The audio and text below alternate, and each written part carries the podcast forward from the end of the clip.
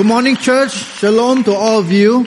And uh, time is passing so quickly. We are already in the season of Advent. And Advent reminds us of, we are like this wise men from the east, right? And wise women from the east. How many of them? No, the Bible never say. How you know it's three. How many gifts were there? Three gifts, right? Could be more wise men and maybe wise women. But they came seeking the Lord Jesus and they wanted to present their gifts to the Lord Jesus, but you know, actually what they didn't know was God has a greater gift for all of us. Amen. And today God has a gift for you. Turn to your neighbor and say, God has a gift for you. And when Pastor Daniel was asking us to pray for that one thing, I'm not sure what you prayed for. Some of you pray for your children to get into the right school. Some of you praying for grandchildren. Now, I don't know what you're praying for, but I thought about it and I'm praying for you, Ephesians chapter 3 verse 9, that you will know the surpassing knowledge of the love of God and the fullness of God in your life. Amen. I pray that this is uh, your experience today as you come to church or even you're joining church online, that you will experience the tangible presence of God, giving you breakthrough in your life, your spiritual life, you get closer to God, you experience the love of God, you know the power of God in your life. Can you say amen? Amen. So many things happening in church uh, this last few weeks. We already heard some of them last Thursday. The youth were having a prayer meeting, praying for revival in church. All kinds of things happening. And some of the things that's happening in church, you don't notice right? I don't know how many of you have noticed uh, that your chair feels different. Do you notice that? Look, can you see something about your chair? Now, not all, we are changing this in bits, right? But you notice your chair has no bed bugs, right? It's all clean and some of it new. You know, we are, we are changing things because God is doing something in our midst, alright? And all these little things are happening. I don't want you to miss what God is doing. You know, last Saturday, uh, after service, you know, the people had gone home, but there was some celebration going on in church. And late at night on Saturday, there was a drunk man who came to church. And as he, as he wandered in the church, you know, he, he sat down on a bench next to one of our staff. And in his inebriated, you know, kind of like mood, he, he said to the staff, do you know? Jesus loves me. And he said, do you know? David loves me. David is the pastor from our Chinese side, Wei Chang. Ah. David, Pastor David loves me. And I was thinking, this is so good. Even drunk people know that in Church Our Savior, God loves them and we love them. Amen. Amen. Praise the Lord for that. I want to talk about evangelism because God loves everybody, not just people who, who are well behaved, who got their life together, who have everything sorted out. God loves even people who don't have their life together, who are not in church, who are outside of the church, and this is what we're going to be talking about today. You know, some time ago, I, I someone asked me this question, right? Uh, and you're just driving down a narrow road, and um, uh, by the way, if you know the answer, don't say, okay? But you're driving down a narrow road, suddenly, on one side of the road, a little, you know, toddler about five, six years old, rides out onto the road on a tricycle, tricycle, tricycle, right? Tricycle, and you're trying to avoid, but on the other side of the road, 85 year old man, you know, walking sticks, steps out on the road off the curb, and then you have to make a decision. What do you hit first? Quickly. Yeah, somebody actually know how to drive, right? But some people are thinking, uh, the young one, uh, to be honest, I was thinking the old man. Uh, uh, nothing against old people, but see, they already lived their life already, right? But actually the answer is hit the brakes and everyone else who said something else should not be driving, okay? So, but you know, sometimes the easy answers are the ones that we don't think about. And this is true of evangelism. Sometimes we overthink evangelism. We make evangelism into something so difficult, so onerous, and so scary that none of us want to engage in it. Today we are looking in Luke chapter 14, where Jesus talks about how he was, uh, there was a master who threw a great banquet and invited many people, right? A great banquet, food, free food, right? For many people. It doesn't tell us what the banquet was for, but if you look in another gospel in Matthew chapter 22, we are told that in that case, it was a wedding banquet, right? So it gives you the reason. Someone was getting married and presumably the parents were so happy, wanted to rejoice and celebrate. He, he decided to throw a big banquet. Now, Luke doesn't tell us it's a wedding banquet, but you know, for the sake of uh, our sermon today, let's just assume it is a wedding banquet. It is a wedding banquet, a great cause for rejoicing and celebration, and the sort of time when you would reach out to all the people who are important to you. You know, your, your family, your relatives, um, maybe your good friends, right? People who are important in your life, maybe even your colleagues, people from your workplace. You just invite people who are within your reach. These are the people that you invite to your uh, wedding banquet, to your banquet. But for some reason, in this particular case, all these people, they actually refused to come. So let's read Luke chapter 14 verse 16. Then he said to them, a certain man gave a great supper and invited many and sent his servant at supper time to say to those who were invited, come, for all things are now ready. But they all, with one accord, began to make excuses. First one said to him, I bought a piece of ground. I must go and see it as if, you know, the ground is going to run away, right? So I'm going to make sure it doesn't run away. I will see my ground. I ask you to have me excused. Another said, I bought five yoke of oxen and I'm going to test them. I say, if you buy a car, I can understand you, you want to test drive a car, right? But you buy five yoke of oxen, I'm very curious how you're going to test them. You know, just make sure that the cow, you know, does cow things, right? Engine start, okay? Can you move? Testing, like, okay, this is the, you know, I don't, I'm not quite sure what he's doing, but whatever the reason was, he says, I ask that you have me excused. Still another said, I married a wife. I also need to test the wife. But maybe, uh, maybe can cook or not, right? Therefore, I cannot come. So all these people, they had some, some kind of reason, some seemingly legitimate reasons not to come. Now, I haven't we all been there before? You know, today, I'm not sure how many of you have been invited to a wedding dinner that you turned down. You, okay, I know some of you shy, don't want to raise up your hands. I turned down a lot of them. To be very honest, these days, uh, it's quite expensive. Uh. You know, last time when we were getting, uh, when we getting married, you know, people come, they maybe $50, $80, and you kind of like auspicious, you get $88, right? Today, uh, you $88, uh, they kick you out. Uh. okay, go, go back and buy your own food, right? It's quite expensive. These days, I don't know what's the going price for wedding dinners now. Around 100 or 200? Right? 200, maybe some even 300 with some fancy high end. So today, if you're going to a wedding dinner, I can totally understand why you might make up some reason. You know, people like me, I get invited to a lot of wedding dinners, to be very honest, right? And usually, I have to tell you, uh, no offense, I turn them all down because I go broke uh, just attending all these dinners, right? I usually go for the free one in church, right? The church one, usually that's free, I, I'm always there, right? I could understand that you might have reasons not to attend a wedding dinner, but this one, free. Alright? You don't have to bring any money, you're free. And you know Singaporeans, if they were Singaporeans and you got free food, there'll be a queue. Even I read recently about people who are not invited, they also sneak into it for the free food, right? So, you know, this is a good thing. Now, of course, there are other reasons that you, you would invite, uh, you will attend a wedding dinner. Because you want to show honor to the one who invited you, right? You want to appreciate the one who invited you. You know, when I was growing up, I, I love my grandmother very much. I'm a maternal side grandmother.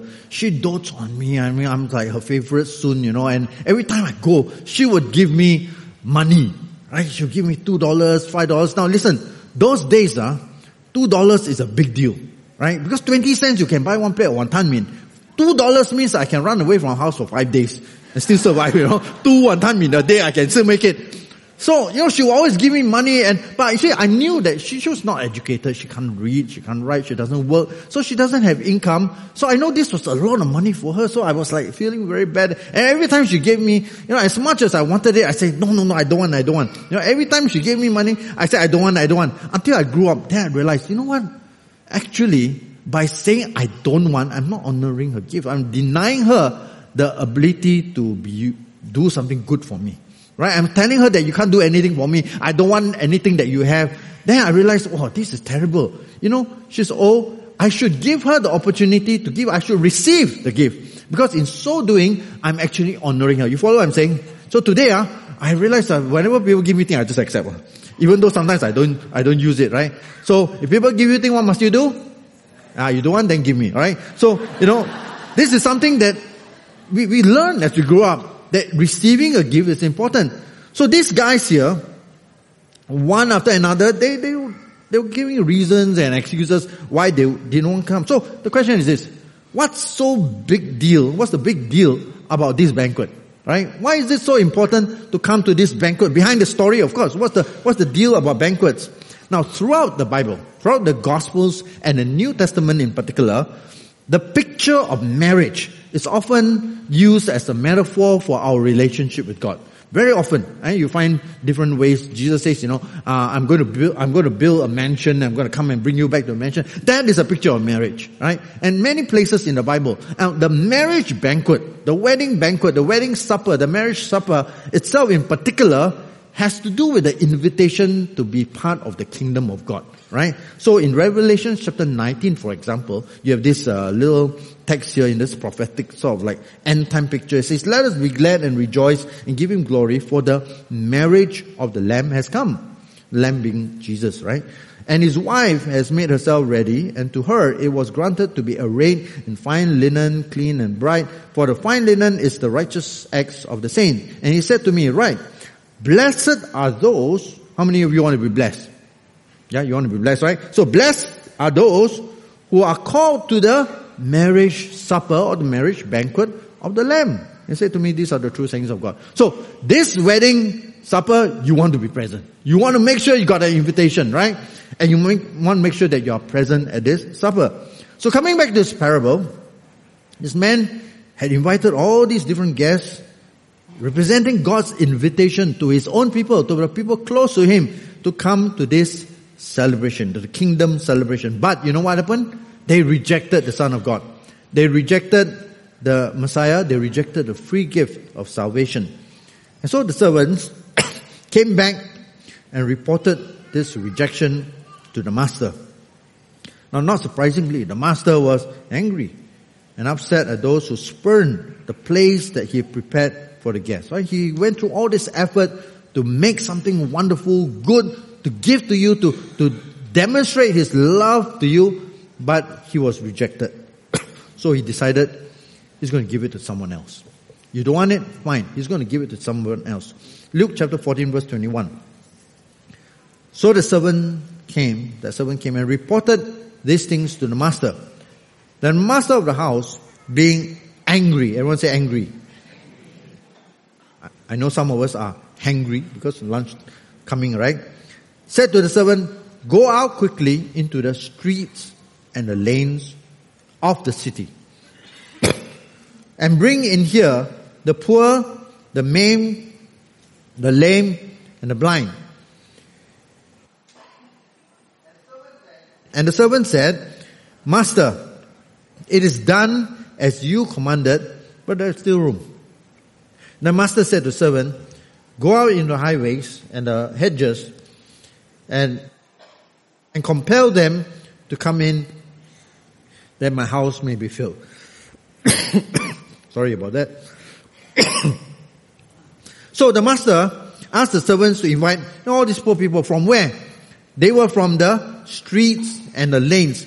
And where are the streets and the lanes? The Bible says the streets and the lanes are in the city. Everyone say city if you have been to Jerusalem, you find that in Jerusalem city, there are many, many streets and many, many lanes. I mean, the place is like a maze. You go in there by yourself, there's a high chance you get lost, right? So you go in all these twisting turnings, but there are also these streets, wider roads. And in fact, the, the word for streets here is actually representing uh, like what you call a square, a town square, right? So go into the squares of the city, in the city.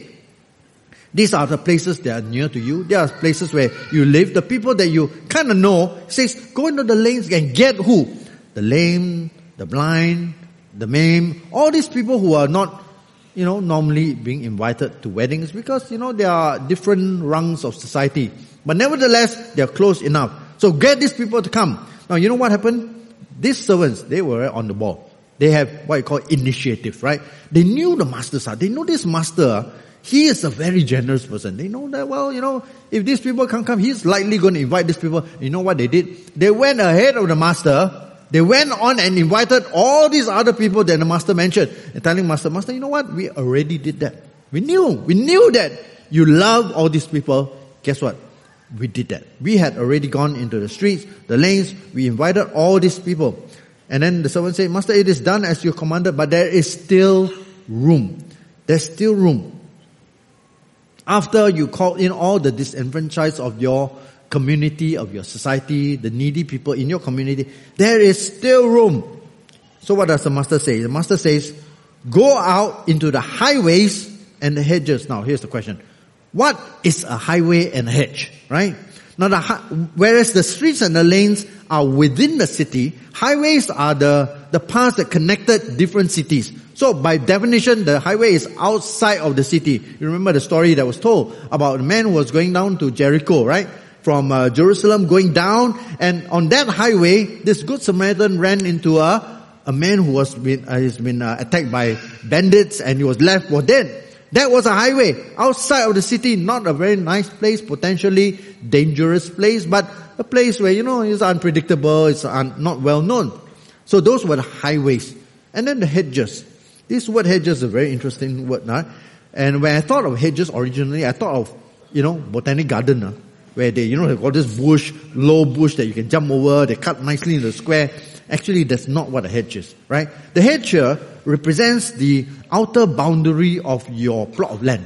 So let's say you have a plot of land, or let's say a house. Then the hedges will be the fence around your house. They represent the outer limit, the outer boundary markers of your property, your community, your land. So for Singapore, I guess the Straits of Johor will be our hedge, right? Because we go beyond the hedge, you are in some other country now. Now you are in JB, you are in Malaysia already. And if you maybe, you know, if you have a, a school, the school fence will be your hedge. Because once you go beyond that, you're no more in school.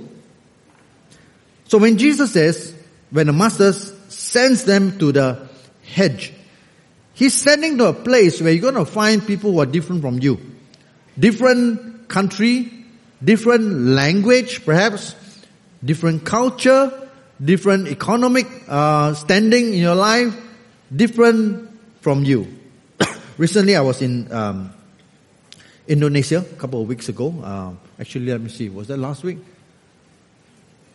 no, week before last. I was in Indonesia because what happened was I was uh, helping the diocese to actually ordain some new pastors, right, in Indonesia, and uh, to launch a Bible school there. Because it was in Indonesia, I couldn't speak in English. Uh. So I have to do everything in Bahasa Indonesia. Thankfully, I can. Uh. But while I can speak their food, uh, speak their food, I can speak their language, I can't eat their food. Uh, because everything is so spicy, you know. And I don't particularly like spicy food. Was thinking, wow, these guys are different from me, right? So, that's beyond the hedge. People who are different from us. People who sometimes come from a different culture.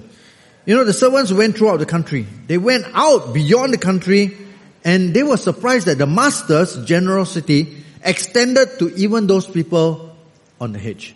Did you know that God loved even the drunkards of our community?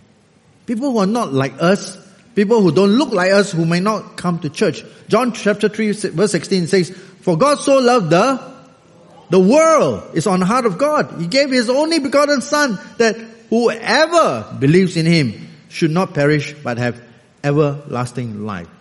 God doesn't just love some people or certain group of people or certain, you know, demographic of people. God loves all people, the people inside the church, and quite frankly, there are more people outside of the church. It doesn't matter whether you're an insider or an outsider, God loves all of us and wants all of us to know Him, to be present at the wedding banquet of the Lord. So what about these hedges, right? What are our hedges? Well, you know, I was preaching in a, different church uh, some weeks back, and I was talking about evangelism, right? Why Singapore uh, is facing a crisis. We really need to reach people. And after the sermon, the pastor forwarded me a question from one of the members who heard the sermon. And the question was, uh, Pastor Daniel, why is, in your opinion, why do you think that Christianity in Singapore has stopped growing, right? It's stagnated. Now, for those of you who don't know, Singapore Christianity stands around 18 or 19% of the population. That's including Roman Catholics. So excluding Roman Catholics, it's only around 11%, or 10 or 11%. And it was growing very much in the 70s and 80s, but somewhere in the 90s, it just kind of flattened out. It's not growing anymore. If anything, it's actually declining. So this person was asking me, Pastor, why do you think this uh, has happened? And I thought about it for a little while, and you know what I think? I think the reason, one of the reasons anyway, is something to do with the way Christianity came to us. You see, Christianity came to us through the uh, Western missionaries, right? Through the uh, as part of the whole colonial movement, there were missionaries who came from uh, from England and they brought the gospel to us. And when they came here, the way they brought the gospel to us was they they started hospitals, they started schools in particular. So there are many missionary schools uh, throughout our land, right? All the Saint something one, uh, Saint Andrews lah, then you have uh, Saint Joseph's, uh, Saint Nicholas, uh, all the Saint something one, right? There are also a few uh, Christian schools that are not Saint something. Those are the rascals, right? But basically, these are this was the strategy. The strategy was use education. And so because of that, you notice that very soon, Christians were mainly English speaking. Because you know, the Angmos were English speaking. So they were mainly reaching the English speaking people. Not, not only that, because of education, Christianity became more and more, I guess, elite, you know. They were reaching the smarter people, the more educated people, the more qualified people, the upper bracket of society. Over time, just naturally became, it wasn't the intention, but naturally it became. So if you're in church today, means you're probably English speaking, right? You're probably quite well educated, you're quite, you're quite smart, and maybe quite handsome also, right? So this is kind of how Christianity came to us as, as a nation. But you see, the society is not just these people. There are lots of other people who don't fit into this category of society. So why is it that we stop growing? Because you see, this model of Christianity, this strategy of evangelism, only works for this about top 30% of Singapore. And today, there are 800 churches of Singapore who are mainly all trying to fish in this same pool, right? That one pool, there are many pools, but everyone is fishing the same pool of Christians all the fishing lines for 800 churches in there. In the pool, there are more hooks than worms, you know. The fish is swimming around, there are hooks everywhere. But outside there, all the other pool, nobody's fishing. That's the hedges. That's the highways. So over here, you keep trying to win the same, already saturated. Those who are here, most of them are already Christians. So the growth of Christianity in churches today, uh, the growth of Christ, growth of churches in Singapore today are very much like, you know, moving money from one pocket to another pocket. You know, you got ten dollars, right? Five dollars here, five dollars here, ten dollars. And then you decided, you know what, I'm going to move money. I'm going to put three dollars here, I'm going to move two dollars here. Now I got seven dollars in this pocket. Right? Wow, here grow already, ah.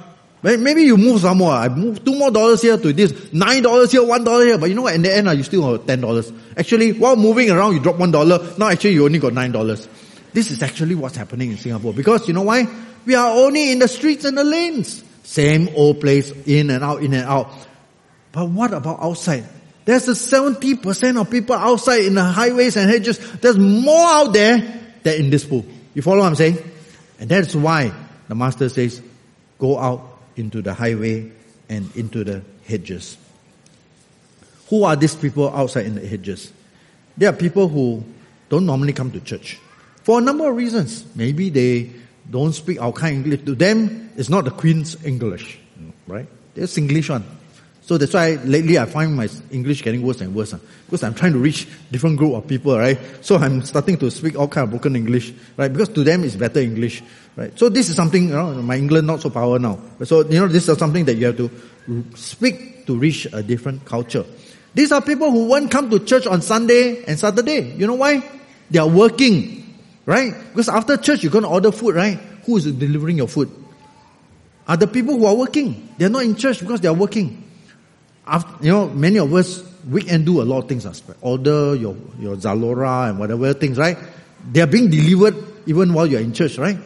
Those people who are delivering, uh, the delivery people, they're not going to come to church because they're working. People in the service industry, people who are pumping your oil, petrol uh, after church, you go and fill up your petrol tank. All these people, they are not the normal people who come. This different pool. Whatever strategy you're using here doesn't work for them.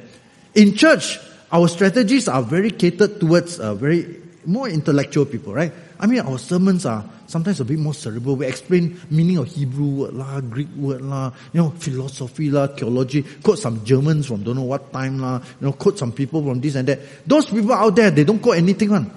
They just want to see whether your God is real or not. Right? They won't argue with you about philosophy. I've never met uh, some people out there in the neighborhood came and say, you know, can you explain to me how your Father, Son, and Holy Spirit can be three and one at the same time. They have no problem because every day they drink three and one coffee. It's totally easy to, to understand, right? Only the intellectual people are got a lot of free time to ask all these kind of questions. So, you know, evangelism out there and here is very different. Inside here, evangelism is you got to present some points. It's basically a presentation, right? PowerPoint.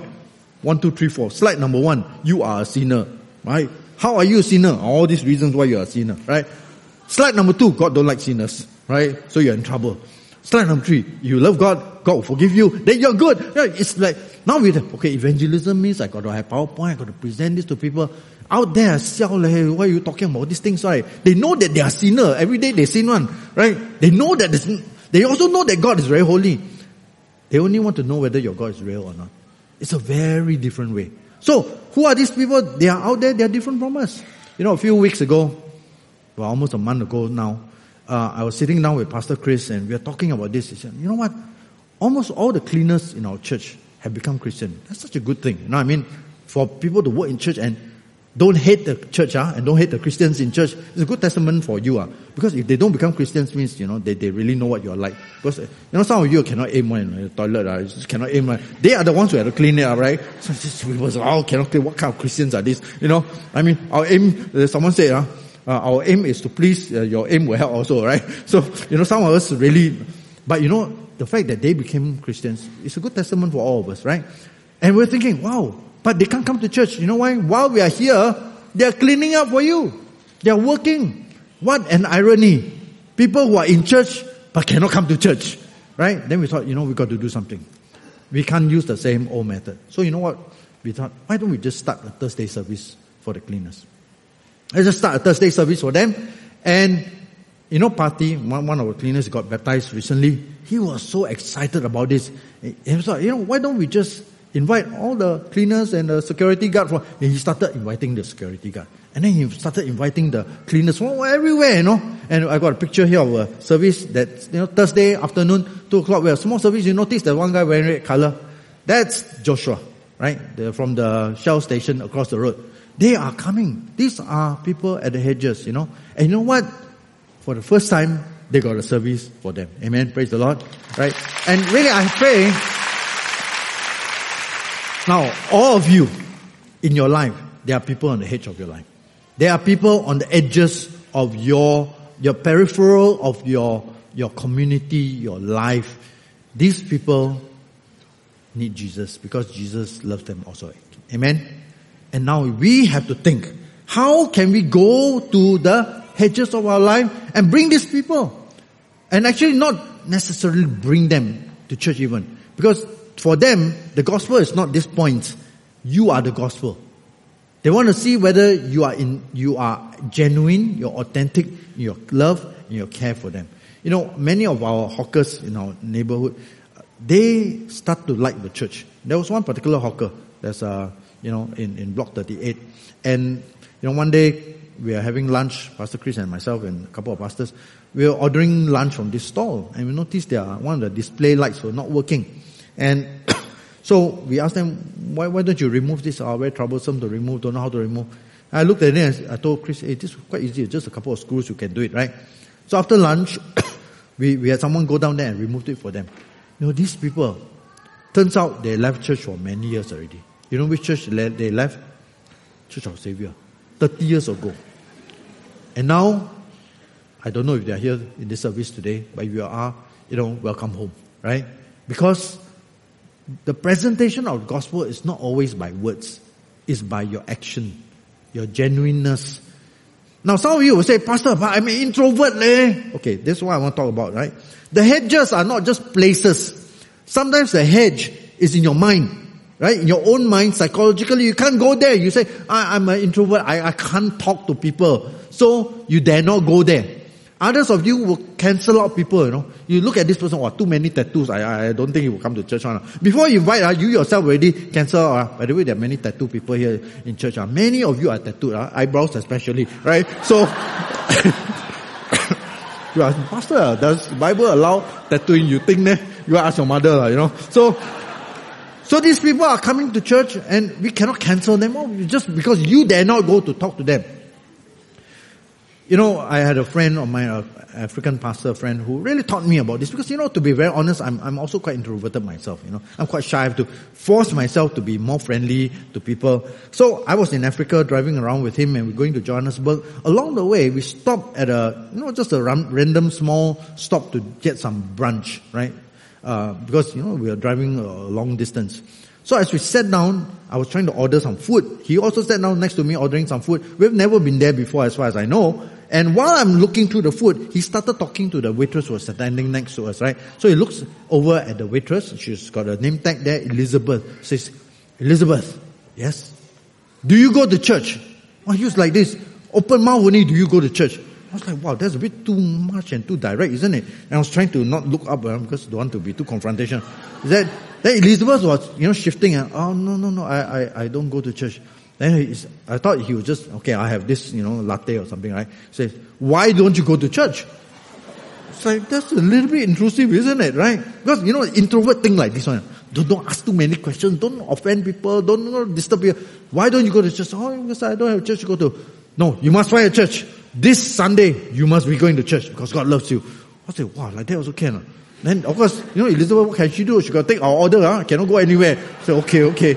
No, I don't know whether she go to church or not, but it got me thinking, I think, you know what? I actually don't have to explain about whether you're a sinner or this or all that. I need to tell them that God loves them.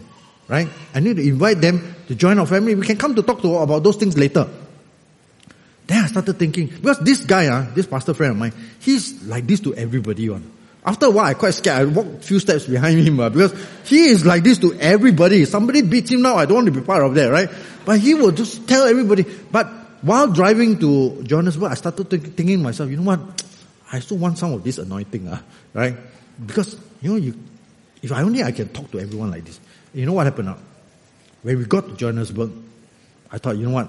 I'm going to get this anointing. We got out of the car. There's an African man walking to the car to clean the car, right? So I thought, Okay, this is it. So I asked this guy, uh, what's your name? You know, his name is Tom. What's your name? Tom. Where are you from, Tom? Ghana. I said, this is it. This is it. Tom from Ghana. Do you go to church? He's stunned, you know. I was quite stunned myself. I said, no. Why aren't you going to church? I, I'm saying this. I, said, I can do this. I can do it. You know what? I realized that actually we all can do it. We can all do it. We just have to care enough to try. Amen. So I pray today all of you have this anointing. Huh? I feel sorry for all the lunch places that you're going to, not sorry for them, because maybe some of you can be kind to them, be nice to them, and just show them that, hey, Jesus is great. Amen. He's really good to us. So, in closing, I want to look at this uh, short story from Mark chapter 5. you know, Mark chapter 5 verse 25, there's this very familiar story of a woman with an issue of blood for 12 years. She was miserable. 12 years she's been sick. And not only that, the Bible tells us she has suffered many things from many physicians. Everyone say physicians. Now you know why I don't like to see doctor, right? Because uh, sometimes uh, I tell them if the sickness don't kill you, the, the doctor's bill will kill you, right? Just so. Uh, by the way, my doctor, my my my sister is the doctor, right? So the Bible says that she could not find a solution. She was in a desperate and dire straits. She spent all that she has not only was she not better, but she actually grew worse. Right? I know there are many people in the world who are like this. Maybe even some of us today going through really hard times in your life, not finding solution. But there are many, many people out there who has basically given up on life. They just resign that their life is going to be this, you know, world of suffering and difficulty, and nobody cares about them. Nobody loves them. Nobody even notices or even bothers with them. They are just an insignificant person today, right now today. Lots of people in Singapore are like this. But in this particular story, something happened. You all know what happened, right? Bible says here that when she heard about Jesus, she came behind him in the crowd and touched his garment. Because the rest of the story, you know what happened. Once he touched Jesus and Jesus touched her, her life was completely transformed. I mean, she was healed. She found a solution. She found a solution to a problem. She found what God could do, man could not do. but the turning point of this story really is not when she touched Jesus' garment. You read verse 27. The turning point comes in just two words. And the two words is, she heard. What did she hear? I mean, this woman, issue of blood, she's outside of society. She's at the peripheral of society. She can't mix with people. She doesn't have friends. Nobody wants to be friends with an unclean woman all the time, right? She can't eat with people, can't go to parties. But somewhere out in the hedges of her life, the hedges of society, this woman, she heard someone, someone came, someone said, hey, do you know not? Jesus, the other day, oh, my father was blind, no? but when I see Jesus, and amazing, he can see now. She heard this, maybe. Or maybe she heard, you know, Jesus is in town. Just one kilometer from here only. And he's healing all kinds of people. I heard even the dead were rising. Wow. Something about what she heard drew her to Jesus. But I just wonder, what happened if she didn't hear anything? What happened if there was nobody who went to the hedge to tell her that Jesus was in town and Jesus was looking for her? You know what? That would be the greatest tragedy of all. That someone who has a need that God was prepared to meet, but there was nobody to be sent to the highways, nobody to send to the hedges so that she could hear this thing. Friends, today that's you. You know, all of us don't need to complicated presentation of them. In fact, that's actually not only not effective, it's counterproductive. But for us to go and demonstrate God's love to people in a very genuine way, but also very intentionally telling them, hey, why don't you come to church? Because you know what? God can do great things for your life. Jesus is the best answer to your problem. You know, I mean, you can boldly tell people these things and who knows? Who knows? Maybe somebody will come and touch Jesus and be touched by Jesus and their life will be changed. Amen. That's what we want to do. This next couple of weeks, and actually this next few years, we want to go beyond what is reasonable. We want to do more than what is expected of us. We want to go to the unreasonable parts of our community, right? Go and do something that beyond what you would consider reasonable and expected. Go and touch somebody. And I want to tell you what's the best part about this because we all want to be at this wedding banquet at the end of the day. You want to be there, right? And in Matthew chapter 22, you find that there's this verse that says, many are called, but few are chosen. Because some people who came to the banquet, they were kicked out, right? But you know who's sure to be in this banquet? You know who's sure to be there at the banquet? It's the servants. The servant confirmed got a place in the banquet, right? And because they are not just servants, Jesus says, I call you my friends. When you go out in the hedges, you'll find that Jesus is already there.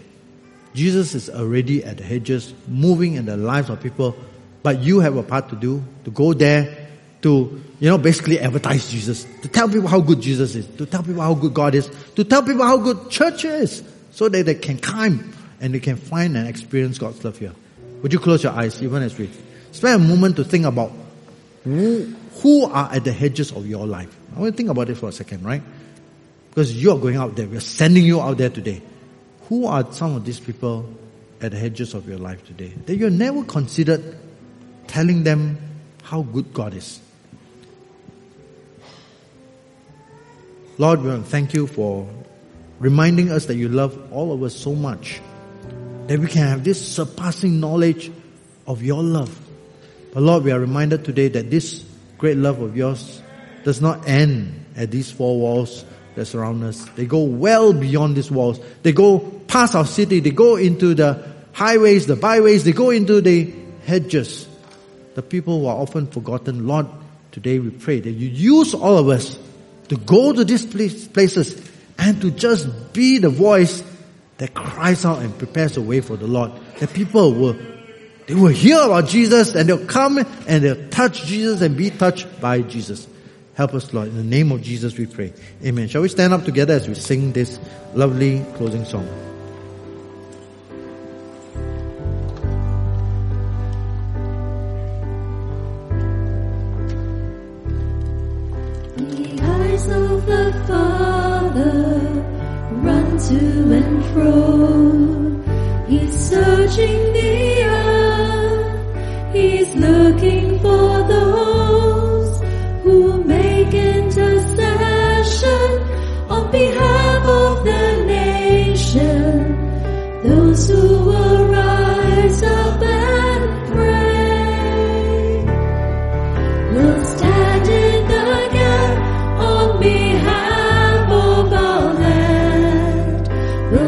Under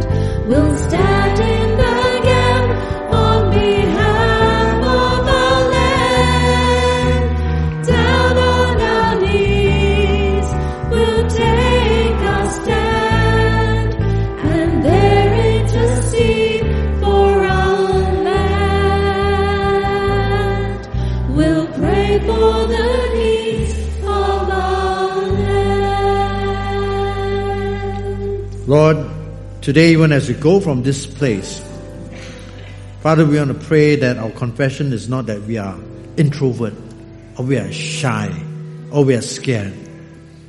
But Lord, we pray that you give us the anointing to be your ambassadors and the emissaries of the Most High God. The emissaries of the love of God to the streets and the lanes, but also the highways and the hedges of our community and our life, Lord. So we go from this place, Lord, let this spirit, this intentionality go with every one of us. And the blessing of God Almighty, the Father, the Son, and Holy Spirit be with all of us and our families during this season, keeping us safe, protecting us from illness, and keeping us in the center of your will. In the name of Jesus we pray. Amen, amen. Service is over. Please join us out in the atrium for some refreshments. Anyone has prayer needs, please come forward with some pastors here who are willing to pray with you. God bless you.